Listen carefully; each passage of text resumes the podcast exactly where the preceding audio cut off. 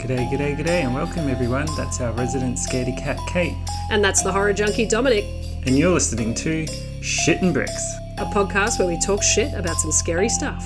the sort of fear your asshole knows about. As always, subscribe, rate, and review us. And don't forget to follow us on social media at Shit and Bricks Podcast. All right, drop your dax, pop a squat, and let's get into it. I'm a magician. I'm a magician. Pull my finger. Imagine if that was your magic act. Oh god. I'm a magician. I could think of worse acts, to be perfectly honest. Yeah, that's true. Hi, Kate. Hi, Dominic. How are you? I'm not too bad. How are you today? I'm fabulous. I'm, I always say I'm fabulous. I never say that any other time, but only when I'm on this podcast that I'm fabulous. Well, uh, maybe this brings it out in you. The podcast makes you feel more fabulous. oh, I think I look pretty good today. I'm, I'm living this all black Yeah, fringe hair, got my glasses on so I look smart. great. You've got to fool people somehow. Oh, That was so mean. it's going to be one of those Oh episodes. no! Oh, full disclosure, I didn't sleep very well last night because I had 900 wines. And just it's that 900th wine that does It's- it. that's what it- 8.99. 8.99. Not a drama. I can still drive, but then the 900, poof, no dice. So I'm really sorry I started off our pod with such vitriol towards you and your stunning look. You do look fabulous. Please, I love it rough. I want to know about this story that you are doing today because I saw the episode title and I don't know what it is. Well, before I get into it, I should probably do our Boo Pod shout out of the week. Absolutely. Uh, a beautiful, lovely gentleman named Alex Morel. I believe I'm pronouncing his last name correctly. Alex, let me know if I'm not. But Alex is one of our Boo Pod network members, uh, and he has a podcast called Odd Encounters. And yeah, it's a great title. Um, there's a couple podcasts called Odd Encounters, so don't worry, we're going to link it in all of our socials so you can all find it. Perfect. But um, and we don't have a promo like little trailer for you just yet. I believe Alex is working on it at the moment, so we will share it later on another time. I might even get it before I do the editing, so you know we'll see. But um, Odd Encounters, it's they're really short, sharp, cute little like episodes. They're only about like 20, 25 minutes max, so you can churn them out relatively quickly. But what's really interesting and cool about his podcast is that he goes out with a little crew of friends to haunted places or paranormal places and actually Ooh. like records the episodes from there they they investigate specific like activities or accounts of paranormal activity they test it out That's so cool. they do all the history so it's like really short and concise but it's cool because it's done live from these venues which i Mm. just find really cool that's true commitment so Absolutely. yeah everybody go check it out if you want something short and sharp because you can't listen to two funny people like kate and i for an hour Which letting you know that's going to happen again for this episode. Yes. Like we're going to talk to each other for an hour. So if you're not sure you're ready for that, then well, you've always got odd encounters. Exactly, exactly. and Alex is such a sweetie. So, yeah, go check it out. But that's our BooPod Network shout out for the week Odd Encounters. But to my story, Kate, Mm. I can't believe neither of us actually, it's only the past couple of weeks that I found out who Salvador Alvarenga is. And I'm a bit embarrassed to say that uh, I didn't know it sooner, but I've gotten today's story from a Guardian article by Jonathan Franklin, and it was written on the 7th of November in 2015. And he did such a good job, I'm almost just going to read it verbatim. Um, I did a bit of editing and adding in of bits and pieces here, but they just did such a great job. But the story of Salvador Alvarenga is pretty much what inspired or is closely inspired the movie Castaway. No way. Yes, way. Okay, so that's going to be our that's our movie movie of the week. Yeah, absolutely. Amazing. I don't know who this is. As soon as I saw it, I was like, Salvador Dali. We're doing an episode about Salvador Dali. What did he do that was scary? But then I read it, and it's not the same. No, a few more letters. Different Sal. I mean, those Salvador Dali's paintings of you know the subconscious and dreams and stuff is pretty fucking creepy for some people. is true, actually. But no, this one I'm just you know I've been doing survival stories a lot recently, but I've Mm-hmm. also talked about the fact that Lost at Sea, and the ocean and the deep blue sea, all you know the monsters and stuff scare the hell out of me, and I'm working up to doing more ocean stories here, but you know, I thought I would combine a little bit of the pre- past two episodes of survival stories and now add in my uber fear of the ocean.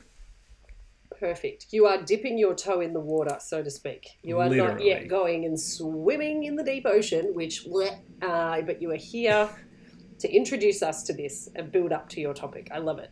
Yeah. So this is this week I'm doing the story of the amazing story of Salvador Alvarenga.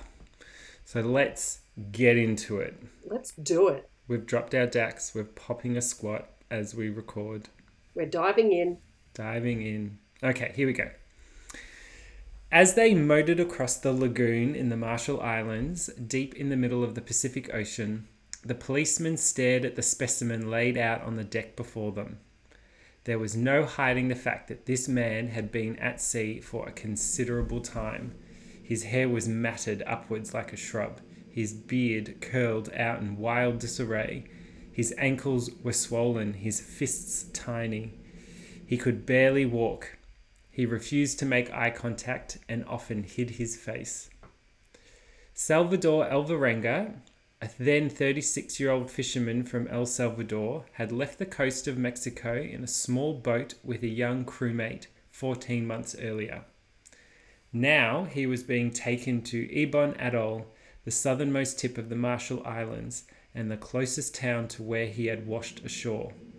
He was 6,700 miles from the place he had set out from. He had drifted for 438 days. Holy moly. Mm. Okay. That's so many days. How many days are there in a year? Someone help me. 365. 64. 64. Yeah, that's what I would say. That was my next guess.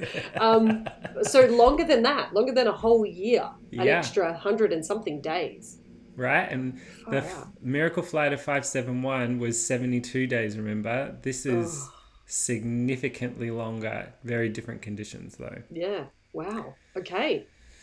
So, floating across the Pacific Ocean, watching the moon's light ebb and flow for over a year, Alvarenga had battled loneliness, depression, and bouts of suicidal thinking. But surviving in a vibrant world of wild animals, vivid hallucinations, and extreme solitude did little to prepare him for the fact that he was about to become an international celebrity and an object of curiosity hallucinations. I uh, can relate. Oh, Had a great weekend, Kate. yeah. Fant- fantastic. So he's on an island. Okay, so he wasn't just trapped in his boat for a year. You He will was on an find. Yeah, you'll find out. So, days later, Alvarenga faced the world's press. Dressed in a baggy brown sweatshirt that disguised his reedy torso, he disembarked from a police boat slowly but unaided. Expecting a gaunt and bedridden victim, a ripple of disbelief went through the crowd. Alvarenga cracked a quick smile and waved to the cameras. Several observers noted a similarity to the Tom Hanks character in the movie Castaway. Oh, Boom. The photo of the bearded fisherman shuffling ashore went viral. Briefly, Alvarenga became a household name. Clearly not in my house. I mean, not my but- house. yeah, this is the first I'm, I'm ever hearing of it. This is so great, though. I love these stories. So, who survives 14 months at sea? Ooh. Only a Hollywood screenwriter could write a tale in which such a journey ends happily.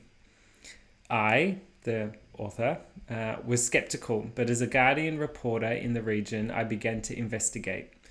It turned out there were dozens of witnesses who had seen Alvarenga leave shore, who had heard his SOS, and when he washed ashore in the same boat that he had left Mexico in, thousands of miles away, he was steadfast in his rejection of interviews, even posting a note on his hospital door begging the press to disappear.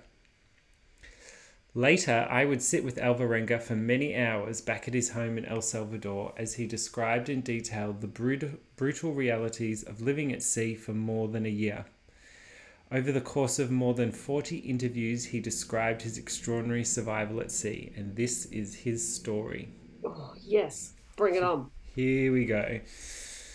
On the 18th of November 2012, a day after being ambushed at sea by a massive storm, Alvarenga was trying to ignore the growing pond of seawater sloshing at his feet. An inexperienced navigator might have panicked, starting, uh, start, started bailing and being distracted from his primary task, which is aligning the boat with the waves. He was a veteran captain and knew that he needed to regain the initiative. Together with his inexperienced crewmate, Ezequiel Cordoba, he was 50 miles out at sea, slowly negotiating a route back to shore.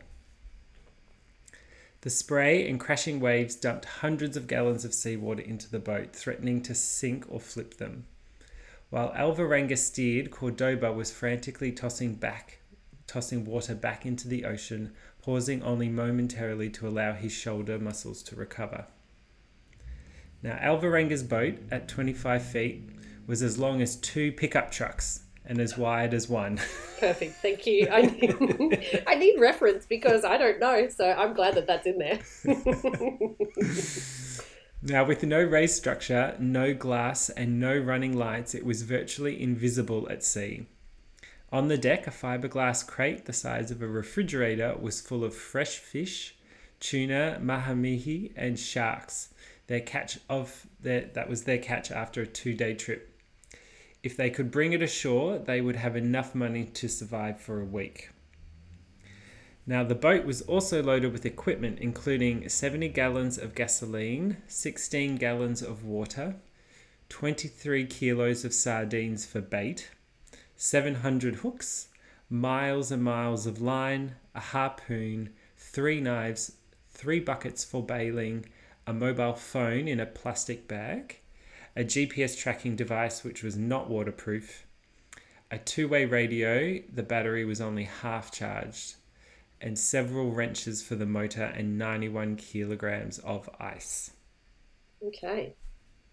So that's your, your shopping list. That's the shopping list. So, but it, to me, I mean, it doesn't sound to, that they were, you know, really like they go. We go on a two day fishing trip, Yeah. and then we come back, and this will be enough money for us to survive for a week, and then he's gone for over a year. yeah. So I don't know. Like, obviously, they're not putting that in the back of their mind that maybe we'll make the GPS tracker waterproof because we're going into the water. yeah. Um, and maybe we'll charge the radio fully. Who knows? But it's okay. It's kind of cool to have that list of like, well, what's on board, what Yeah. can they make do with, what can we do with what we've got. That's how can we immediately what I was thinking. Yeah, absolutely. I was like, okay, cool. So we've got some food, we've got some stuff, we have got a phone, it's in a bag. Okay, how's Yeah. this going to fit in? And hindsight's such a beautiful Oh, thing, which we will absolutely. find out very shortly. Excellent. Alvarenga had prepared the boat with Ray Perez, his usual mate and a loyal companion. But at the very last minute, Perez couldn't join him. Alvarenga, keen to get out to sea, arranged to go with Cordoba instead, a 22 year old with the nickname Pinata, who lived at the far end of the lagoon, where he was best known as a defensive star on the village soccer team. Alvarenga and Cordoba had never spoken before, much less worked together. oh, Now, Alvarenga tensely negotiated their slow advance toward the coast, maneuvering among the waves like a surfer trying to glide and slice his way through. As the weather worsened, Cordoba's resolve disintegrated. At times, he refused to bail and instead held the rail with both hands, vomiting and crying. He had signed up to make $50. That was all they were going to earn oh from this. God, yeah. You'd be like, I'm, I didn't sign up for this. Mm. I'm not going to bail water for the rest of my, you know, could be the rest of my life Mm. um, for 50 bucks. Not worth it. Now, he was capable of working 12 hours straight without complaining and was athletic and strong, but this crashing, soaking journey back to shore, he was sure that their tiny craft would shatter and sharks would devour them, so he began to just scream. Great. I find that's always helpful if you're in a stressful situation. if someone's able just to stand there and scream, that's always going to settle everybody's nerves. So that's Yeah. that's good. But um, I also feel where he's coming from. I would probably do the same. Sometimes you just got to let it out, right? You just got to scream. Now, Alvarenga remained sitting, gripping the tiller tightly, determined to navigate a storm now so strong that harbour masters along the coast had barred fishing boats from heading out to sea. You know, god damn, you just missed that. Yeah. Cheers. It's like they're the last one to go out, and they're like, "Oh, actually, let, let's make that one the last one to go out. The storm's going to be really bad, but we'll let them go. no one else is going out." Yeah.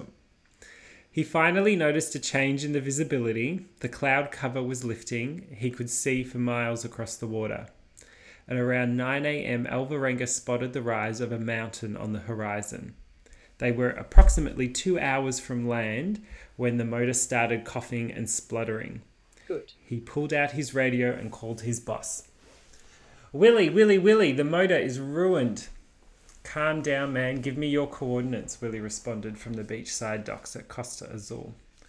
We have no GPS, it's not functioning. Lay the anchor, Willie ordered. We have no anchor, Alvarenga said. He had noticed it was missing before setting off, but didn't think he needed it in a deep sea mission. Okay. Okay, we're coming to get you, Willie responded. Come now, I'm really getting fucked out here, Alvarenga shouted, and these were his final words to shore. As the waves thumped the boat, Alvarenga and Cordoba began working as a team. With the morning sun, they could see the waves approaching, rising high above them and splitting open. Each man would brace and lean against the side of the open hulled boat to counteract the roll. But the waves were unpredictable, slapping each other in midair, joining forces to create swells that raised the men to a brief peak where they could get a third story view, then, with the sensation of a falling elevator, instantly drop them. Their, and their beach sandals provided them next to no traction on the deck. Yeah. So Alvarenga realized their catch, nearly 500 kilos of fresh fish, was making the boat top heavy and unstable. Mm. With no time to consult his boss, Alvarenga went with his gut. They would dump all the fish.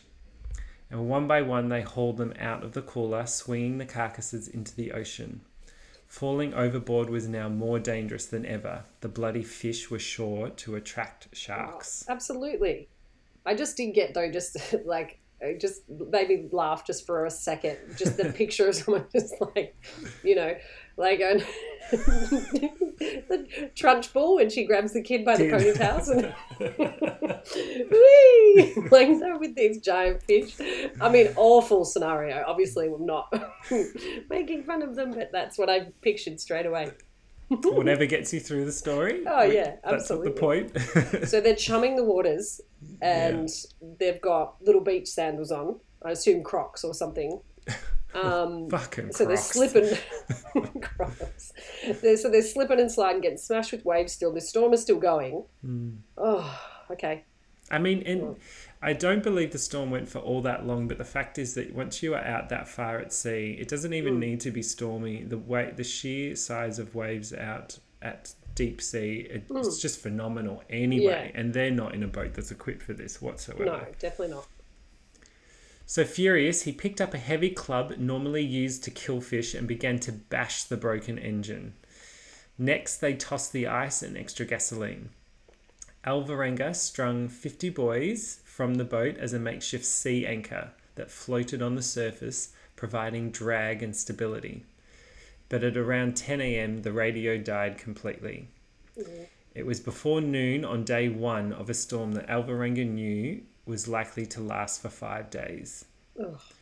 Losing the GPS had been an inconvenience, to say the least. Yeah, definitely agree. I agree with that statement. The failed motor was an absolute disaster, and now without radio contact, they were on their own. The storm roiled the men all afternoon as they fought to bail water out of the boat. The same muscles, the same repetitive motion, hour after hour, had allowed them to dump perhaps half the water. Mm. They were both ready to faint from exhaustion, but Alvarenga was also furious. He picked up a heavy club normally used to kill fish and began to bash the broken engine again. hmm Then he grabbed the radio and GPS unit and angrily threw them uh, into the water.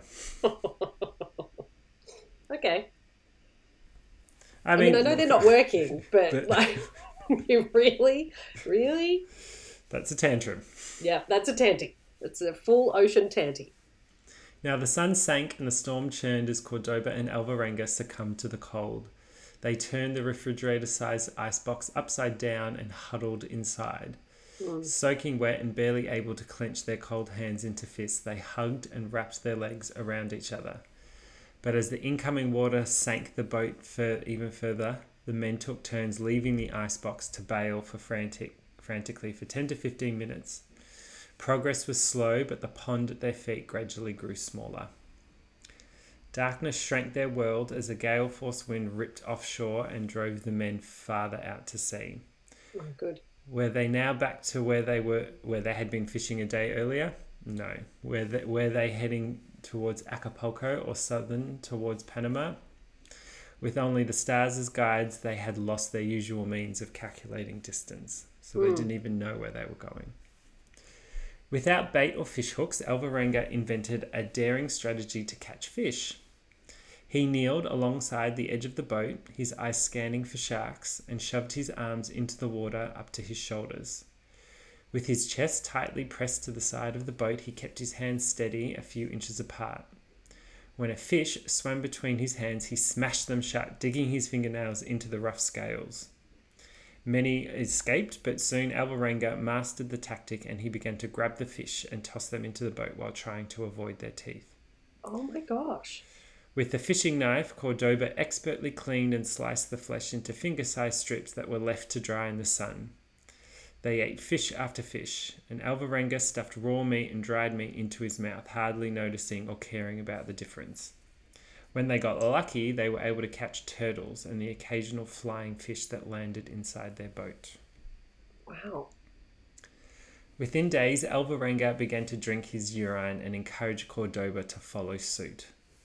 It was salty but not revolting as he drank, urinated, drank again, peed again, in a cycle that felt as if it was providing at least minimal hydration.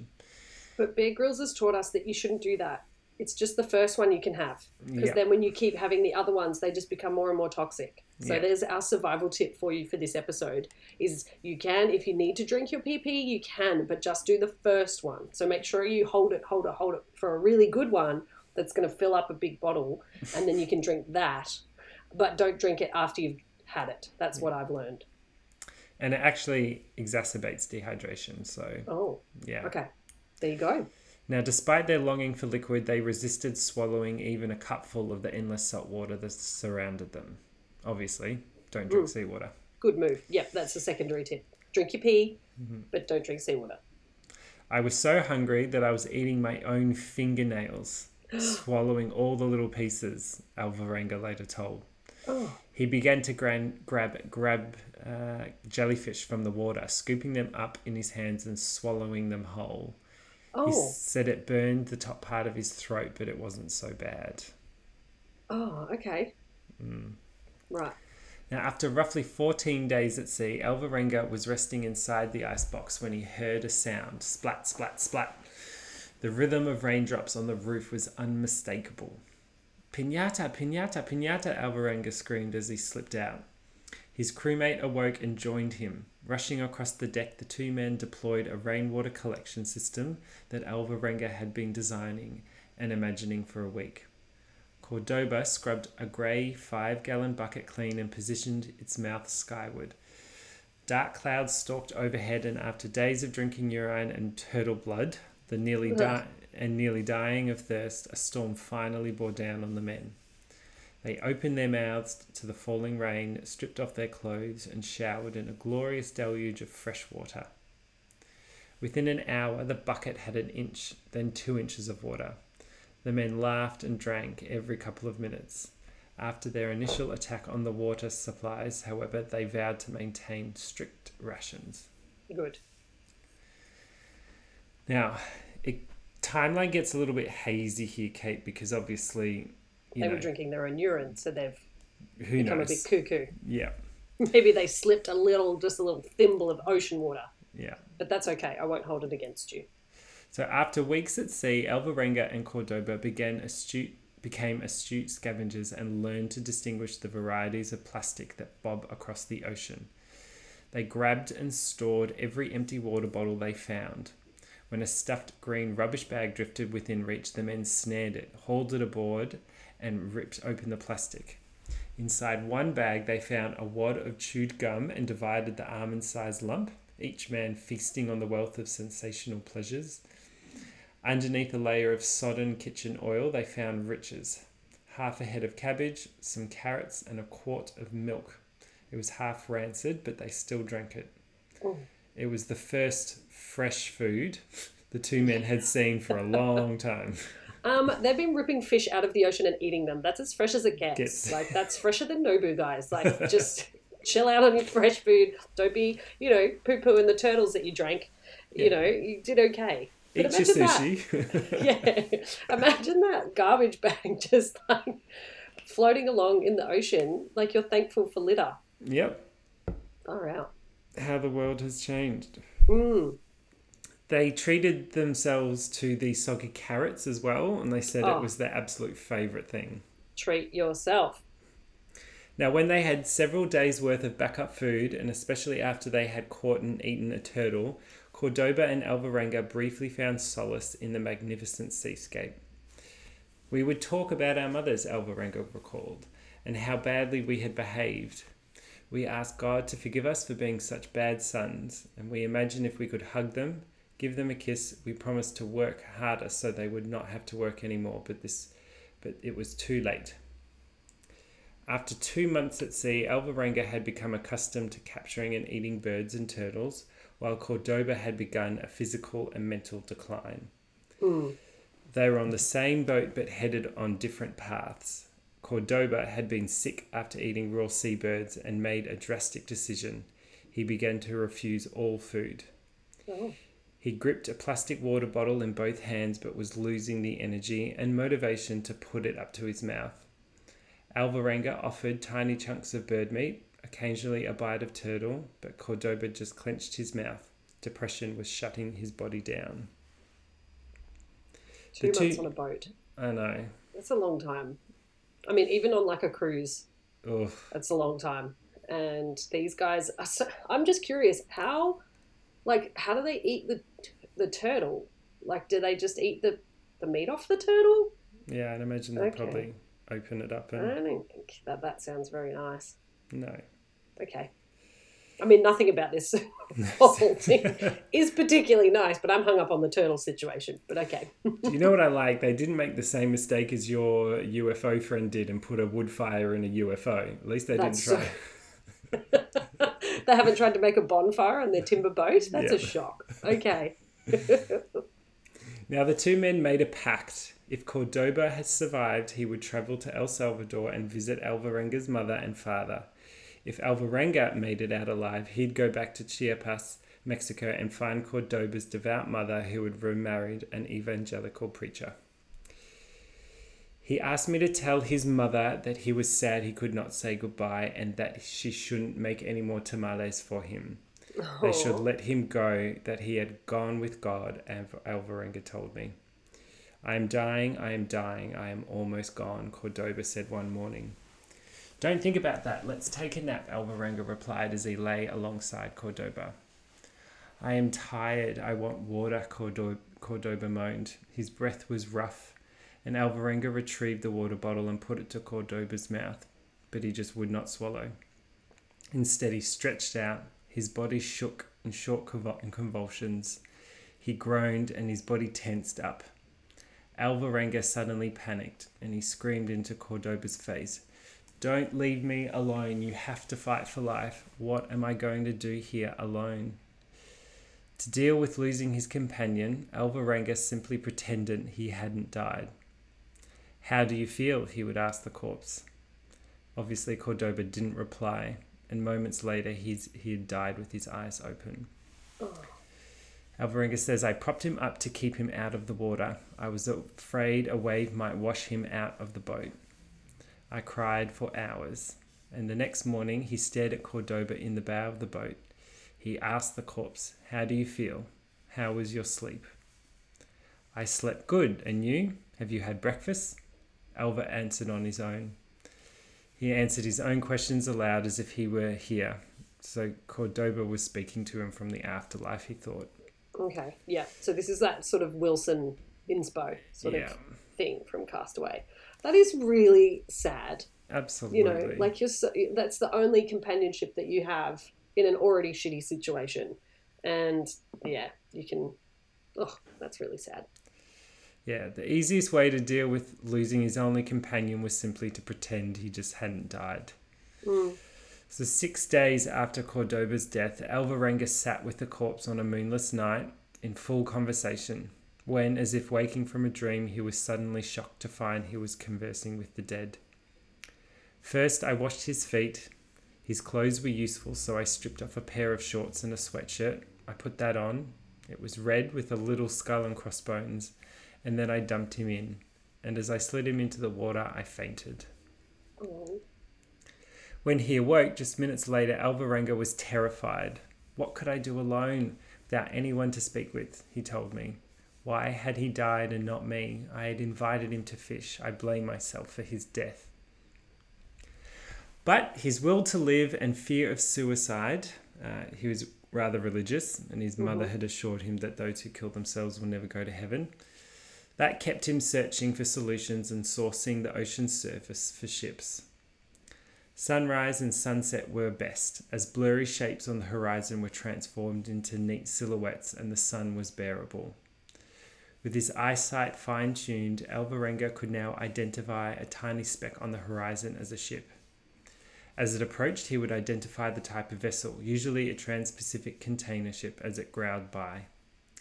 These sea barges ploughed the sea effortlessly, and with no visible crew or activity on deck, they were like drones at sea. Every sighting pumped Alvarenga with an energy boost that jolted him to wave, jump, and flail for hours. About 20 separate container boats paraded across the horizon, yet the maddening ship tease still excited him. Ugh. Storms battered his small boat, but as he got farther out to sea, the storms seemed to become shorter and more manageable. So he's seeing twenty boats. Hmm. Oh, imagine that. But I guess it's for those container ships, they're not looking for anybody because No. nobody knows he's out there. They would assume that the boat's capsized and it's gone. And it would be really hard. I mean, it's only two pickup trucks in an Exactly. ocean. Like, that's it. So these big containers are not going to be looking out for him. Not at all. He's nigh invisible. Yeah, The white caps of waves and stuff, he'd look exactly the same. exactly. Oh, poor guy. Now, Alvarenga let his uh, imagination run wild in order to keep sane. He imagined an alternative reality so believable that he could later say, with total honesty, that alone at sea he tasted the greatest meals of his life and experienced the most delicious sex. That's just because he's like getting ship teased Yeah. all day long. That's what he's decided. I mean, dude, if you are wandering around your ship jerking off 24 7, I'm sure boats are probably not going to pick you up. But Exactly. They're going to leave you to your, your own time. It's obviously he needs a moment. He wants some self time. We're going to just keep on, keep it on. Yeah. Uh, he was mastering the art of turning his solitude into a fantasia like world. He started his mornings with a long walk. He said, I would stroll back and forth on the boat and imagine that I was wandering the world. By doing this, I could make myself believe that I was actually doing something, not just sitting there thinking about dying. With this lively entourage of family, friends, and lovers, Alvarenga insulated himself from bleak reality. When he was a small boy, his grandfather had taught him how to keep track of time using the cycles of the moon, and now alone in the ocean, open ocean, he was always clear as to how many months he had been adrift. He knew he had seen 15 lunar cycles while drifting through unknown territory. He was convinced his next destination was heaven, though. Oh. So you can't keep time. Like he doesn't know where he is, but he knows how long he's been out there. I mm. feel like I would be making up scenarios in my head too, because it got me like you know he'd rather do that than just think about dying all day. Yeah. Good for good for Salvador. He was whizzing along on a smooth current when suddenly the sky filled with the shore with shorebirds.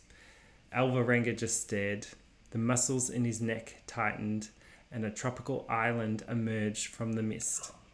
Oh. A green Pacific atoll, a small hill surrounded by a kaleidoscope of turquoise waters. So 15 months, and he finally sees an island. Wow. Now, hallucinations didn't last this long, he told himself. Had his prayers finally been answered? Alvarenga's racing mind imagined multiple disaster scenarios. He could blow off course, he could drift backward. It had happened before. He stared at the land as he tried to pick out details from the shore. It was a tiny island, no bigger than a football field. He calculated. It looked wild, without roads, cars, or homes. Now, with his knife, he cut away the ragged line of buoys. It was a drastic move. In the open ocean with no sea anchor, he could readily flip during even a moderate tropical storm. But Alvarenga could see the shoreline clearly, and he gambled that speed was of greater importance than stability. In an hour, he had drifted near the island's beach. Ten yards from shore, Alvarenga dove into the water, then paddled like a turtle until a large wave picked him up and tossed him high on the beach, like driftwood. As the wave pulled away, Alvarenga was left face down in the sand. And he says, I held a handful of sand like it was a treasure. The famished fisherman crawled naked through a carpet of sodden palm fronds, sharp coconut shells, and tasty flowers. He was unable to stand for more than a few seconds. I was totally destroyed and as skinny as a board, he said. The only thing left was my intestines and gut, plus skin and bones. My arms had no meat. My thighs were skinny and ugly. oh, he doesn't need to be calling himself ugly. He's just been through a time. Yeah. No body shaming Sure on this podcast, yeah, remember? exactly right. I'm sure he was very handsome in his own way for someone that has been at sea for 15 months. Mm. He needs to give himself some credit. Although he didn't know it, Alvarenga had washed ashore on the Tile Islet, a small island that is part of the Ebon Atoll, on the southern tip of the 1,156 islands that make up the Republic of the Marshall Islands, one of the most, most remote spots on Earth. Perfect. A boat leaving Ebon searching for land would either have to churn 4,000 miles northeast to hit Alaska or 2,500 miles southwest to Brisbane, Australia. That's where we live. I, I mean, know. in Australia, not in Brisbane, but yeah. Yeah. Wow. Mexico, That's the only two options. Mexico all the way, you know, and Oh, Brisbane's closest. Pretty intense. I'll That's definitely weird. put a map up so you can all see the journey that he took. yeah. Had Alvarenga missed Ebon, he would have drifted north of Australia, possibly running aground in Papua New Guinea, but more likely continuing another 3,000 miles towards the eastern coast of the Philippines. Wow. And the Marshall Islands are tiny. Like the chances of him hitting this are pretty intense. You got you got to see a map to, to get it. Okay.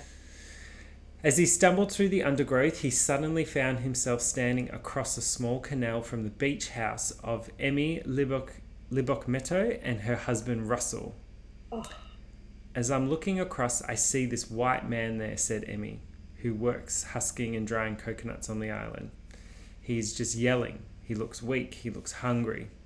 My first thought was this person swam here. He must have fallen off a ship. After tentatively approaching each other, Emmy and Russell welcomed him into their home. Alvarenga drew a boat, a man, and the shore. Then he just gave up. How could he explain a 7,000 mile drift at sea with stick figures? Jeez. His impatience simmered. He asked for medicine, he asked for a doctor.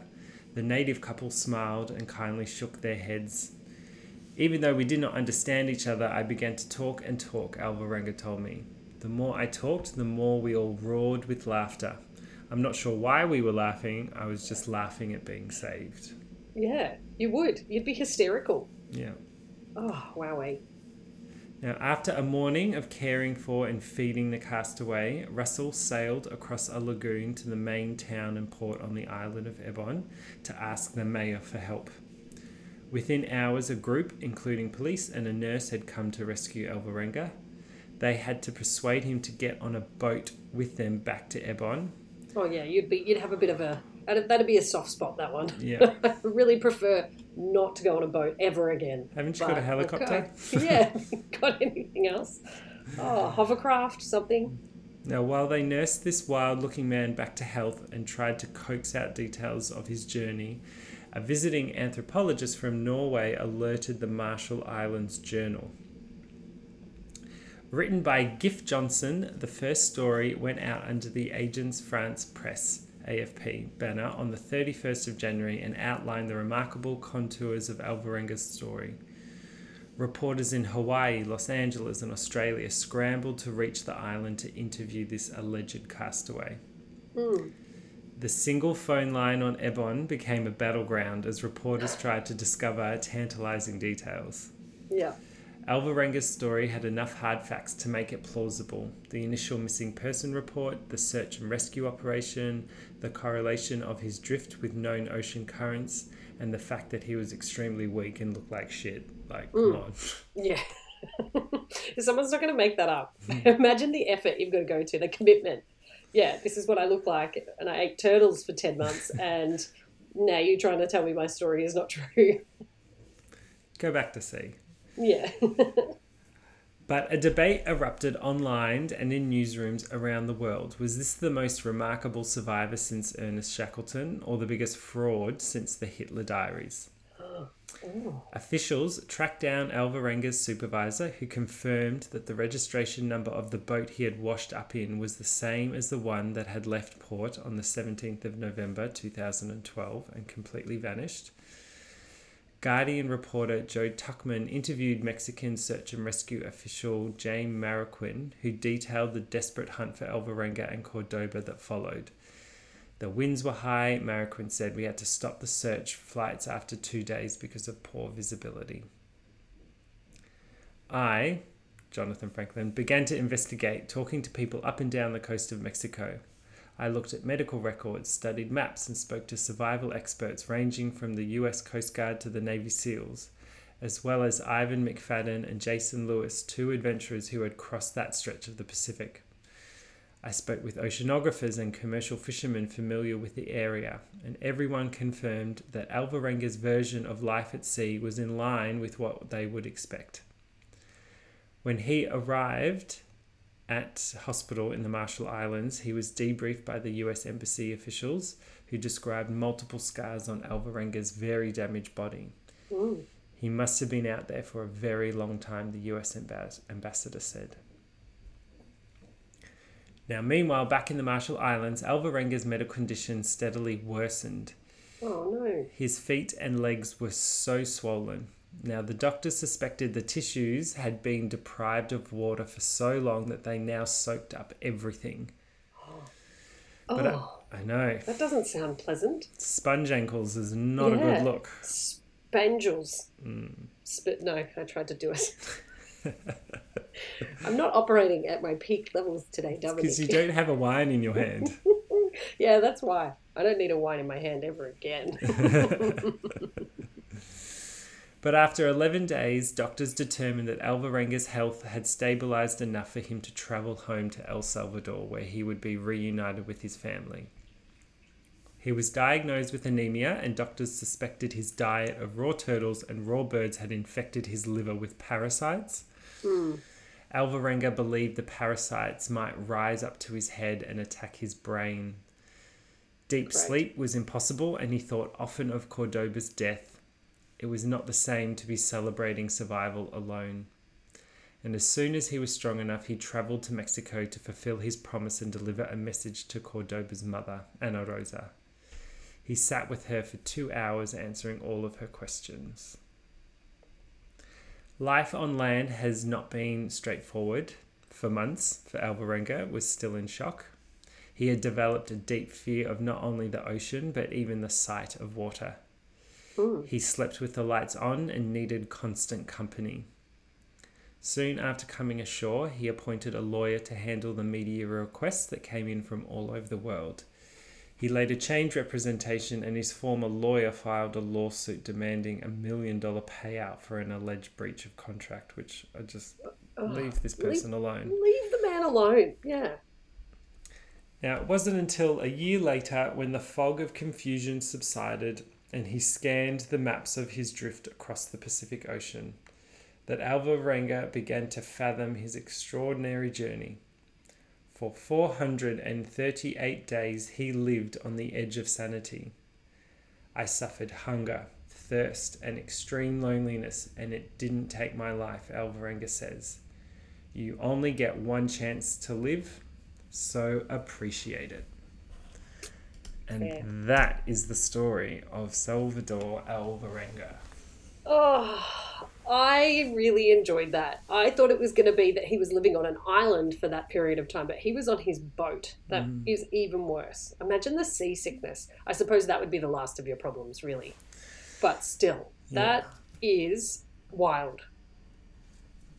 Yeah, I, I think it was like I know I started this episode talking about the fear of the ocean, and obviously mm-hmm. that's very still real for, real for me. And one day I'll do an episode on you know the things that live in the ocean and how deep Yeah. things are. I'll go through all of that sort of stuff, but I've always been fascinated with being lost at sea, and the fear is not so much the ocean itself. I mean, of course, sharks, blah blah blah. That's mm-hmm. that would you know paralyze me with fear but it's also then like the psychological sort of Yeah. the fear of loneliness which i know i've talked about previously you know fear of death and survival and all that sort of stuff i just again it's those survival stories that really fascinate me lately because i think they're such a great window into how ugh, shit and Yeah. bricks they are exactly. And I think that's a theme. It's a bit of a, um, you know, it kind of goes along with a lot of our stories is, you know, your, your brain can just be so fucked.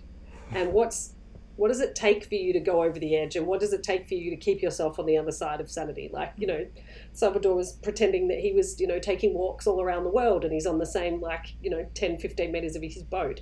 Hmm. But, like, what, where does that come from? Like, it's just fascinating. Yeah. So I always find them really, really interesting. And I really enjoyed that one. I can't believe, I mean, for a household name, I wasn't aware. So I'm glad you shared that story. we'll never forget salvador alvarenga Not now now. So, Exactly right. yeah Oh, and it's a relatively recent story too so Yeah. Yeah. Anyway, Amazing. there you Thank go. Thank you so much for sharing, Dominique. You're just such a fancy pants. I am actually wearing my fancy pants today. I'm wearing my floral Oh my pants god, today. you really are. They're really nice. Mm. I like them.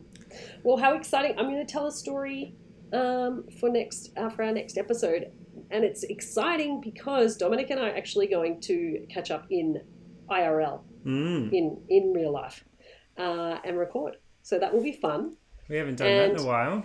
I know it's been so long, um, so that will be really fun, and I'm looking forward to that. Yay! Oh my goodness. Thanks so much, Kate, for sticking around. No worries, I'm contractually obliged. So Don't forget to check out Odd Encounters. It's on all the streaming services. Alex, shout out to you again and to the rest of our BooPod network. And everybody, please go check out our socials. There are games, there are questions for you, there are chances to participate and laugh and giggle and write in and all that cool fun stuff. So please go check us out and rate and review us as usual. It really, really helps us. And Absolutely. other than that, I think right, that's a wrap. That's a wrap. See you all next week. Bye bye. Bye bye.